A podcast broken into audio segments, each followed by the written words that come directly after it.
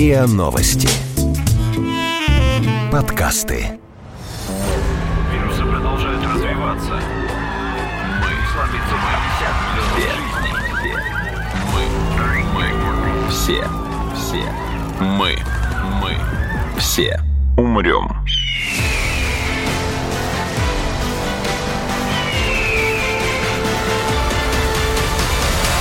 Мы все умрем.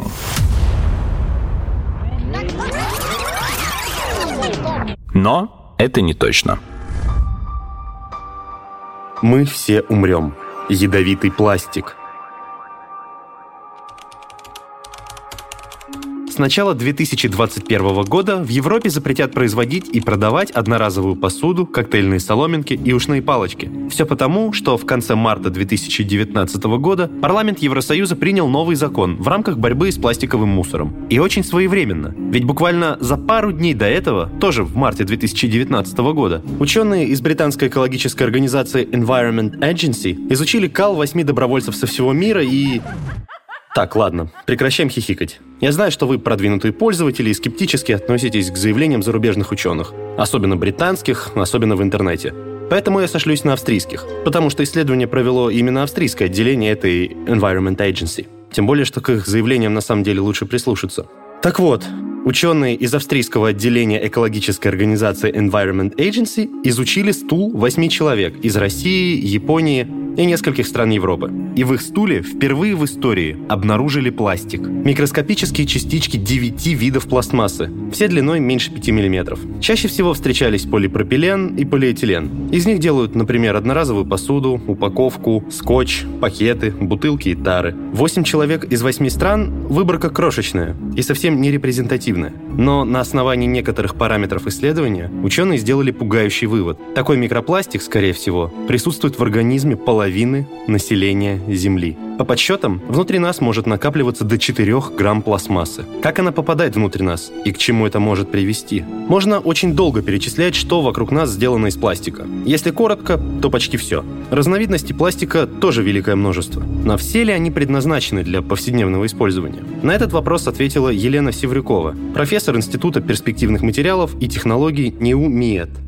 Не все виды пластика сегодня проходят санитарные, химические, токсикологические требования безопасности. Более 10% образцов, которые попадаются на экспертизе, они этих требований не выдерживают. А если мы с вами вспомним элементарную вещь, банальные игрушки детские, то там более 85%, которые представлены на российском рынке из пластика, не соответствуют этим требованиям. Рынок наводнен пластиком некачественным. Кроме игрушек, у нас с вами очень большое количество пластиковой посуды, большое количество бутылок. Ну, та же самая химия разливается в пластиковые да, бутылки. Даже обычные бутылки воды, в которых находится питьевая вода, сам пластик, он некачественный. В нем содержится большое количество фенолов, формальдегидов, хрома, свинца, кадмия, которые можно выявить только при экспертном анализе в лаборатории. Вот содержание таких элементов в пластике на сегодняшний день превышает нормативные показатели в десятки раз.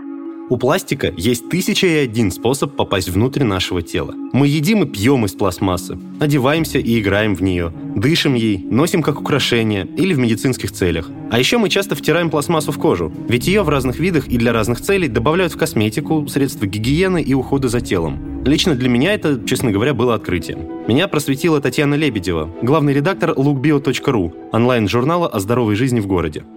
Да, на самом-то деле многим пользователям косметики это очень удивительно, как пластик может быть в косметике. И ну, это действительно очень странно. А, тем не менее, косметические производители уже несколько десятилетий используют ингредиенты, полимеры, если говорить э, точно, которые можно называть пластиками или микропластиком. Эти ингредиенты их можно распознать в перечне состав. Их можно распознать по названиям полиэтилен, полипропилен, э, полиуретан, э, нейлон, акрилаты. И эти ингредиенты, самое очевидное, мы можем их увидеть в скрабе для лица, потому что есть скрабы с гранулами, сделанными из пластика, и их можно увидеть невооруженным глазом. Да? Это, но это единственный косметический продукт, в котором мы пластик можем увидеть вот так вот, глазами, что называется. Есть куча других продуктов, допустим, где мы пластик совсем не ожидаем увидеть, это в помадах и в блесках для губ, таких гелях для душах или шампунях, в кремах для кожи вокруг глаз чтобы заполнить э, морщинки. Самое смешное, что такие ингредиенты встречаются даже в геле для душа и шампунях для детей. Смысла для нашей кожи и пользы особой нет. Пластик он нужен производителям Потому что, во-первых, это дешево, и, во-вторых, это, по сути дела, ну, такой фокус-покус ингредиент. Это дешевый способ создать привлекательные текстуры. Это дешевый способ создать блеск. Применение микропластика в косметике все еще не объясняет, откуда его так много внутри наших тел. Напомню, до 4 граммов. Это примерно пол спичечного коробка. К сожалению, больше всего микропластика в наш организм попадает самым естественным путем – через рот, вместе с водой и пищей. В питьевой воде, как уже объясняла Елена, он появляется, отслаиваясь от стенок пластмассовых бутылок. А вот с едой все сложнее и печальнее. Сначала пластмассовый мусор попадает в реки и озера, а оттуда в океан. Мы выбрасываем примерно половину произведенного пластика, а производим мы больше 300 тонн в год. Причем 90% пластика в океан попадает всего из 10 рек в Африке и Юго-Восточной Азии. Ну, вы наверняка видели эти фотографии загаженных мусором водоемов в Индии и Китае. Попав в океан, пластик постепенно разрушается от волн, облучения ультрафиолетом и столкновения с другим мусором. Микроскопические частички пластмассы опускаются вниз, в толщу воды. Там вокруг них формируются кристаллы соли, которые потом в некоторых странах потребляют в пищу. Кроме того, частички пластика проглатывает морской планктон. Его, в свою очередь, едят рыбы и моллюски. А они уже попадают на стол к нам, людям. Вот так по пищевой цепочке микропластик находит путь в наши тела. Итак, какую опасность несет пластмасса человеческому организму, попадая внутрь? Наши эксперты ответят на этот вопрос лучше, чем я. Чем он опасен? Да? Он, во-первых, обнаруживается и накапливается скорее во внутренних органах. В нем содержится большое количество фенолов, фальмардегидов, хрома, свинца, кадмия, которые можно выявить только при экспертном анализе в лаборатории. Вот содержание таких элементов в пластике на сегодняшний день превышает нормативные показатели в десятки раз. При взаимодействии долгосрочном э, появляются частые головные боли, может быть беспокойный сон, вызывают онкологию, заболевания дыхательных путей, сердечно-сосудистую систему затрагивает. Возможно даже как э, более тяжелая там интоксикация проявляться в виде там изменения цвета кожи, удушья, лихорадок различных. Идет угнетение полностью функции репродуктивной системы, и поэтому чем больше контактов, э, тем больше вероятности таких заболеваний, зависимости от того, какая концентрация вещества попала внутрь организма. Это накапливается в течение многих лет. У статистики 4 года из жизни достаточно для того, чтобы дальше это перерастало в заболевание. Но еще есть в чем вред, э, и в этом исследовании э, Венском, по-моему, говорится, что пластик и вот эти вот микрогранулы пластика – это очень хороший абсорбент. Он на себя очень э, хорошо абсорбирует все токсичные вещества, там будь то пестициды или диоксины, и является носителем вот этих веществ. Соответственно, попадая в организм, он э, заражает наш организм вот этими всеми токсичными веществами. Есть э, какие-то исследования, которые говорят, что сейчас практически в каждом из нас примерно находится 4 грамма э, микропластика, и они там у нас живут. Ну, конечно, этого мало, да, но очень индивидуальная эта концентрация. То есть для одного хватит там и месяца, а другой через 4 года почувствует, что пошла астма те люди, которые подвержены заболеваниям различного вида, я имею в виду там онкологию, да, для них даже эта доза будет критической. Допустим, низкий очень иммунитет. Организм не справится и запустятся механизмы образования раковых опухолей. И даже если пластик экологичный, биоразлагаемый, его опасность не уменьшается. Да, он быстрее распадается на составные части. Для окружающей среды это хорошо, но для человека это значит, что попав внутрь тела, пластик выпустит все токсичные вещества намного быстрее. С учетом всех названных отрицательных свойств пластика, прогнозы у человечества неутешительные. Тенденции показывают, что производство пластмасс в мире только растет, как и объемы пластикового мусора. Согласно расчетам, в 2050 году пластик в океане будет суммарно весить больше, чем вся морская рыба. И даже если не учитывать разрушительные последствия от загрязнения пластиком вод и почв, людям не поздоровится. В буквальном смысле. Больше пластика в воде – значит больше пластика в организме, а значит больше болезней, вызванных токсичными веществами, которые пластик выделяет. К середине века они примут характер пандемии. И в совокупности со всемирным голодом, к которому приведет загрязнение, природа не оставит нам шансов. И мы все умрем. Но это не точно.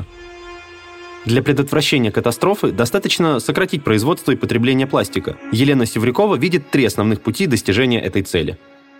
Скорее, мне кажется, нужно искать биологическую альтернативу такому компоненту, который будет не опасен вот в такой степени для окружающей среды и здоровья человека. Возможно, что какая-то законодательная инициатива будет более успешна, потому что если мы вспомним примеры других стран, то у них это решается именно на уровне законодательства. Плюс еще, конечно, важен личный контроль средств, э, которые вы имеете у себя дома. Это начиная от одежды в шкафу, заканчивая средствами гигиены, которые вы используете. Вот только путем таких шагов мы можем снизить результаты воздействия вот этого вредного микропластика. Альтернатива пластмассе – это, собственно, те материалы, которые в свое время пластмассой и заменили. Поскольку по физическим и химическим свойствам виды пластика могут кардинально различаться, то и спектр материалов-заменителей крайне широк. Это и дерево, и металл, и стекло, и натуральные ткани, и минеральные соли, и кожа, и бумага, и керамика. Список на самом деле очень большой. Конечно, есть сферы и задачи, где найти замену пластику будет затруднительно, если вообще возможно. Но ученые ведут активные исследования и изыскания, и согласно мнению экспертов, в большинстве областей жизни от использования пластика вполне можно будет отказаться. Например, как уверена Татьяна Лебедева, в косметике. Сейчас вообще очень э, далеко идет э, направление в косметологической науке, как зеленая химия. Она очень хорошо развивается, и уже сейчас производители ингредиентов предлагают э, интересные замены пластику. Любое средство там, будь то тушь или помада, или крем для глаз, или тем более шампунь, он может быть сделан без э, микропластика, это абсолютно точно. Допустим, если мы говорим о помаде, то здесь производители натуральной косметики используют э, минералы. То есть создают э, подобные пластику ингредиенты, но из натурального сырья и совершенно с успехом это используется, и внешне натуральный или на пластике он ну, не, не отличается.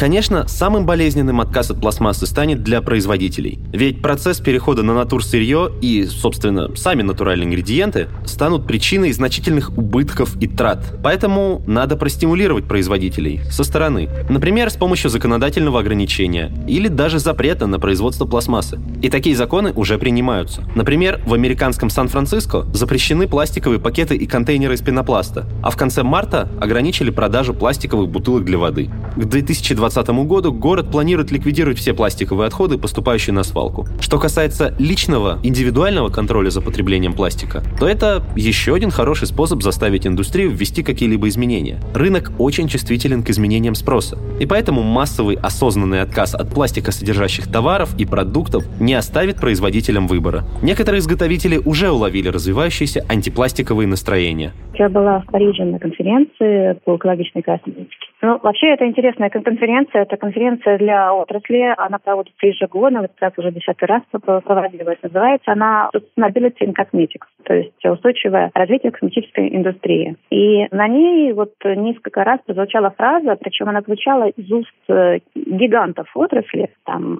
там из, от L'Oreal, от Johnson Johnson, то есть от, от, от больших компаний, о том, что надо поворачиваться в зеленую сторону. Потому что если через пять лет ты не будешь э, озеленяться, то тебя просто не будет. Потому что общество сейчас очень настроено на экологичность косметики потому что потребители все больше и больше э, требуют косметику, во-первых, без микропластика, во-вторых, э, без э, там, других э, ингредиентов, которые наносят вред окружающей среде и здоровью человеку. В-третьих, очень большие требования к упаковке косметики.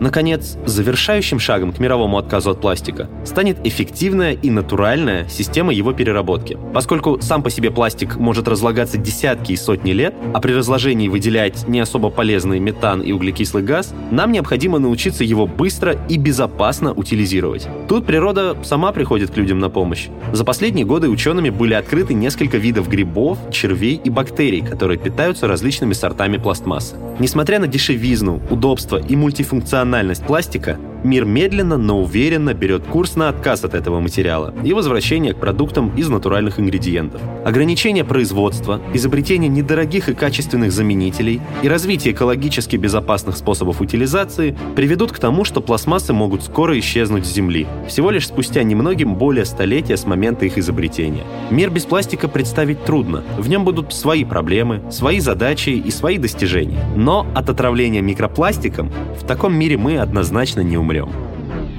Но это не точно. Вы слушали эпизод подкаста «Мы все умрем, но это не точно». Эпизод подготовил Игорь Кривицкий, монтировал Андрей Темнов. Эксперты подкаста Елена Севрюкова, Татьяна Лебедева. Подписывайтесь на подкаст на сайте ria.ru в приложениях Apple Podcasts и CastBox. Комментируйте и делитесь с друзьями.